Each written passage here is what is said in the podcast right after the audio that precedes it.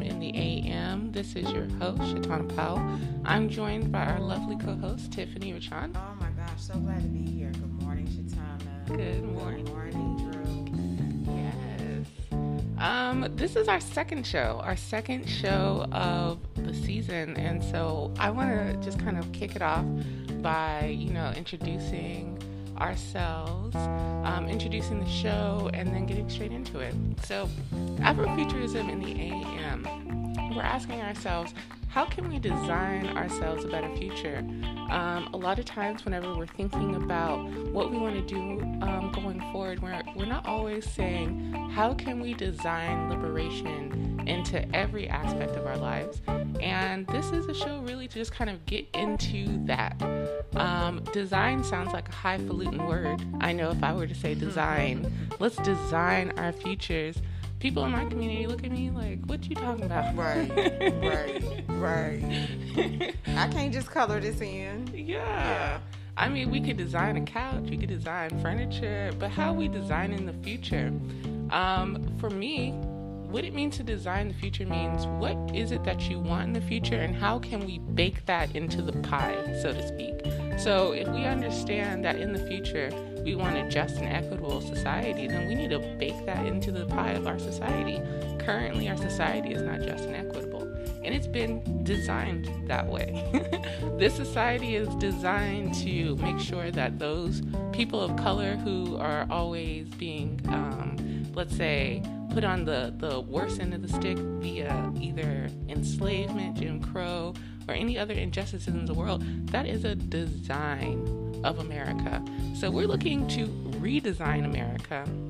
And that doesn't come easy because it always takes participation. It takes your your participation, a little bit of imagination. It's hard because so long we haven't really imagined what our future has been. We have demanded that we have a better future. But what does it look like to imagine a better future? And these are the things that we're talking about here on Afrofuturism in the AM. I like that. I like that.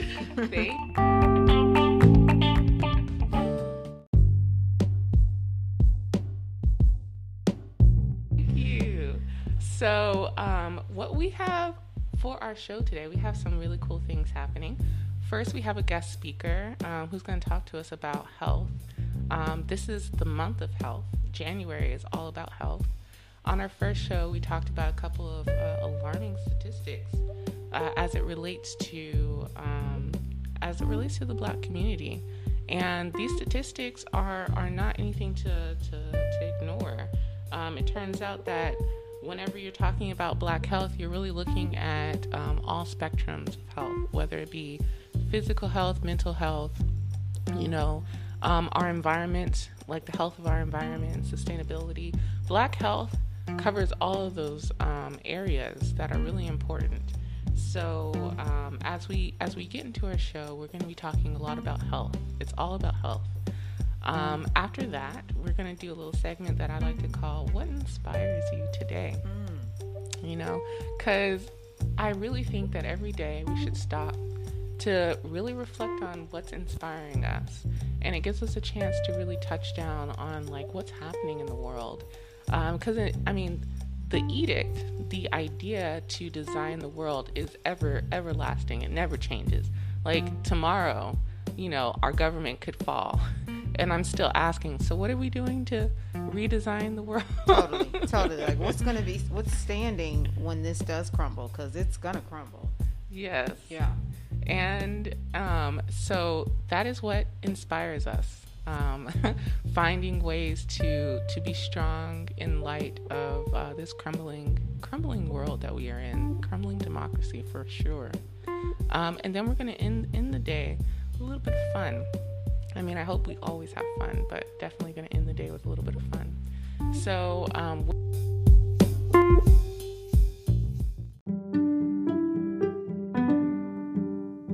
with that being said, I do want to go ahead and open up by just um, asking Tiffany, how has your month been in terms of like reflection and health?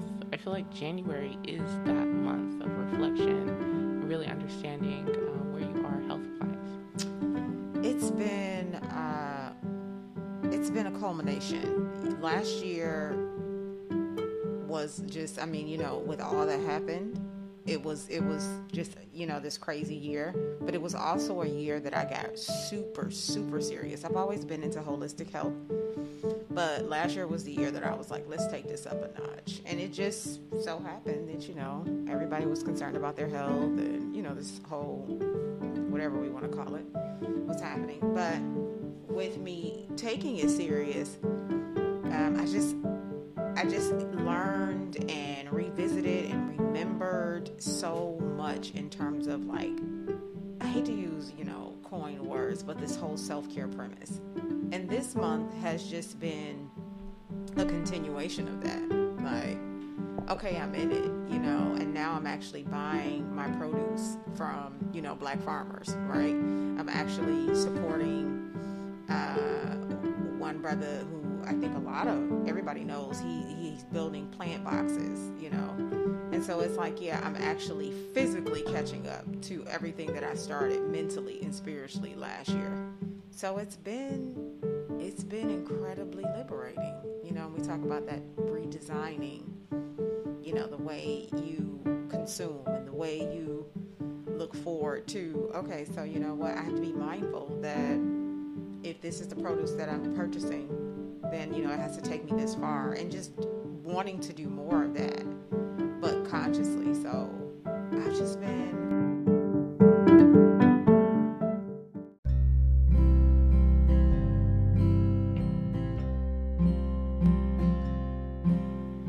I bought a mini trampoline. We got a mini trampoline for Christmas. Oh I, like I get on it every, you know, every day, even if it's five, ten minutes. That sounds joyful. Oh my gosh, TM like absolutely loves it, and I do too. You know, because it because I sit so much for work.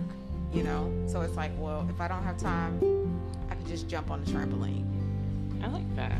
Yeah, um, because I haven't been able to ride my bike as much. So just stuff like that, just catching up physically, making it more convenient for me to cover every aspect. So physically, mentally, spiritually, rebuilding my altar. You know, just just all of it, all of it.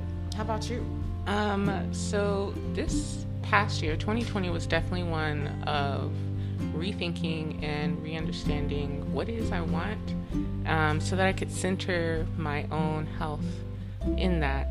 And um, you you do bring up a really good point that a lot of people don't think about. You know, every year I think everyone says, um, "How can I do better? How can I be healthier?" Um, and a lot of people ultimately end up doing things like saying, "Oh, I want to eat healthier," um, or "I want to be able to." I don't know, recycle more, but they really mm-hmm. don't go further into like eating healthier and being sustainable in my community means supporting black farmers. Right. So even if I have to go out of my way, let me design my life around health and sustainability by finding a black farmer Right. so I can purchase from them. And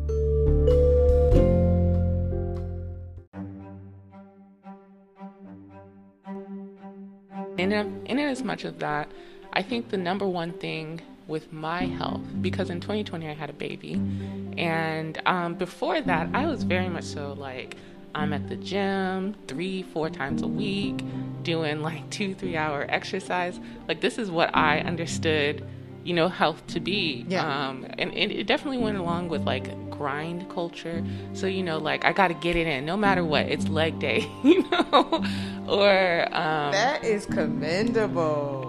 Because I'm like, Shatana, I had no idea. You're gym buff? I I used exercise to allay anxiety. Gotcha.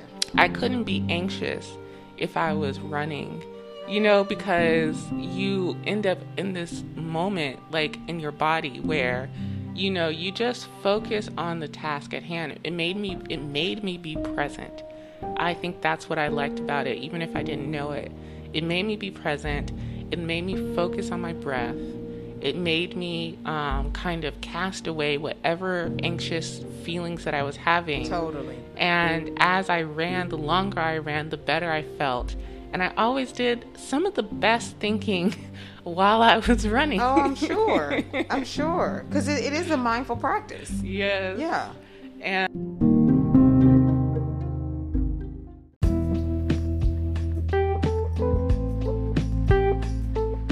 Um, I know that whenever I was really feeling low, I would just say, okay, this year I'm going to run further and faster but I, I will say, like, personally, the way in which I was operationalizing that, because I was doing that for a very long time. Like, I have been um, kind of running and doing track ever since high school. And so, you know, it's it's been over a decade or so of, of that kind of mindset.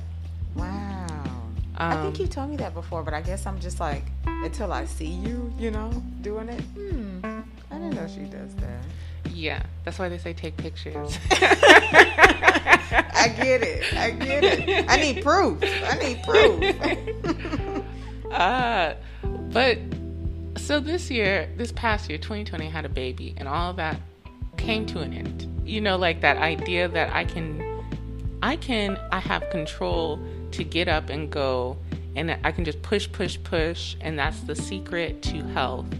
But when I had my child, had preeclampsia, um, which is really dangerous. Um, it's a silent killer.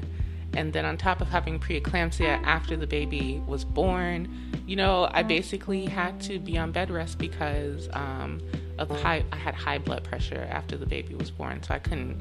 It was extremely high. It was dangerous. So it was like one of those things where you just sit down, you put your feet up, your swollen feet up, and uh, you you take it easy and eat healthy.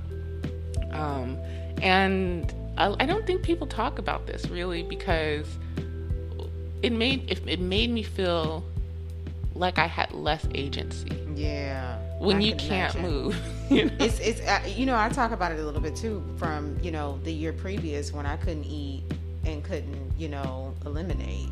Like it's very it's debilitating and it's it's painful not just physically but spiritually because it's a whole different yeah. you have to think differently. Like you can just up and go, and this is why it's so important for us to really stop when our body is saying, "Yo, you got to do something different." You know? yeah. Yeah. And in that idea of just stopping, because I, I think it's just part of a black woman's life. Like the Just go, idea, go, go. the idea of stopping never occurred to me. Yep. yep. Like I got, I got work to do. Can't stop, won't stop. Right. No, for real. Like straight Diddy.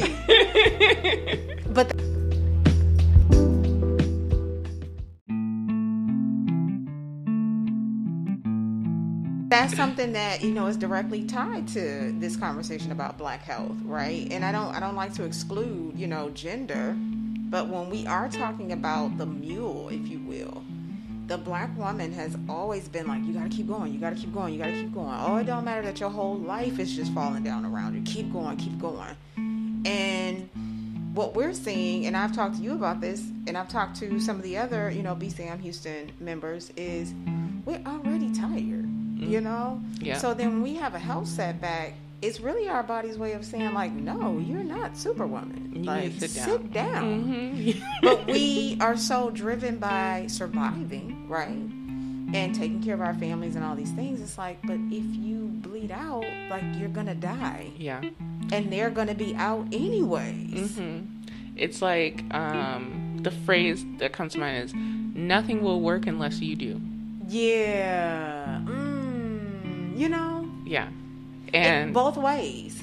and and and for for a long time I always interpret that to mean that if I'm not constantly, you know, rallying, organizing, you know, getting things together, putting things together, you know, hosting, facilitating, you know, all this stuff, ain't nothing gonna work. Yeah, But that's not true at all. because that's not allowing me to first of all rely on my community, rely Right. on them Right. you know, I, I think in my head, I'm just like, uh uh-uh, uh, you all ain't gonna do it the way it's supposed to be done. You know, I need to get up and do it.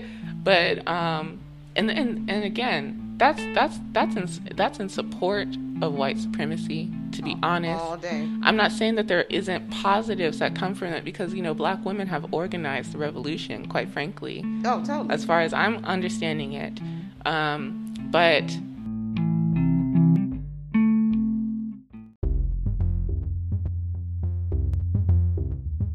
that that always coming from a survival mindset. That's what you said, a survival mindset. Period. It- It's not designing the world that we want because we don't always want to be in survival mode.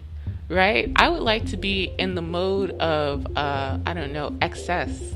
I got I got too much time on my hands, you know. I want to be in a mode of lavish living, you Totally, know. I got too much luxury around me.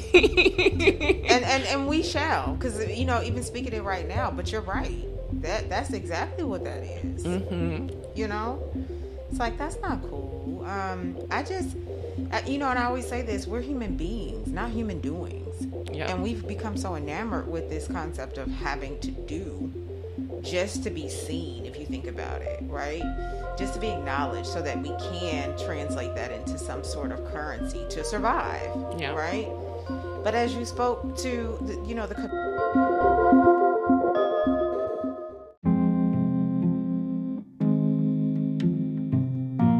community piece it's yeah so this has to be about reciprocity Mm.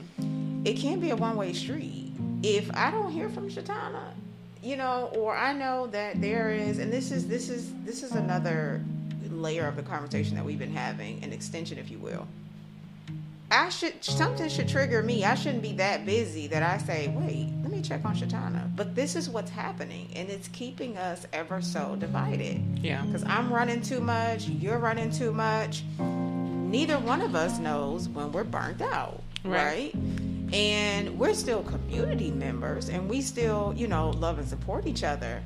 But then who else is in the community that's also burnt out, right? Mm-hmm. So it hits every single every, every which way and it's so important for us to address it proactively. See the system, you know, and we know this, creates this opportunity for them for us to come to them once we're sick. But if we looked at this through a proactive lens, saying, "Yo, I'm not gonna let it get here," and Yeah. the minute it does, I'm gonna shut it down. Yeah.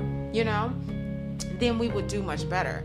But it does start in the mind. Like I can't keep going when my body is saying no. Yeah. Exactly. I have to call.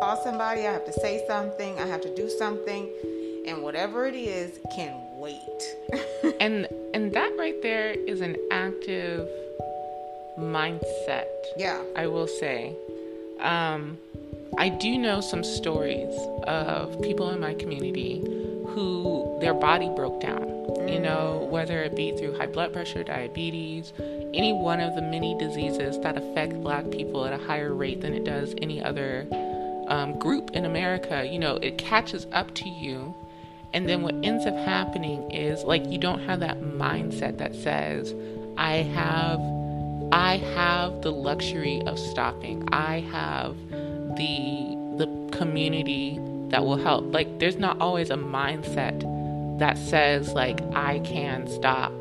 And so a lot of people end up in in a really I almost I almost want to say this is a mental health um, crisis Yeah. Totally. um, because you'll see people who I know in my family specifically who have diabetes and will be more than okay with having limbs cut off, and they'll just say, "I can't." it's like it's like an offering. Yeah. It's really sad.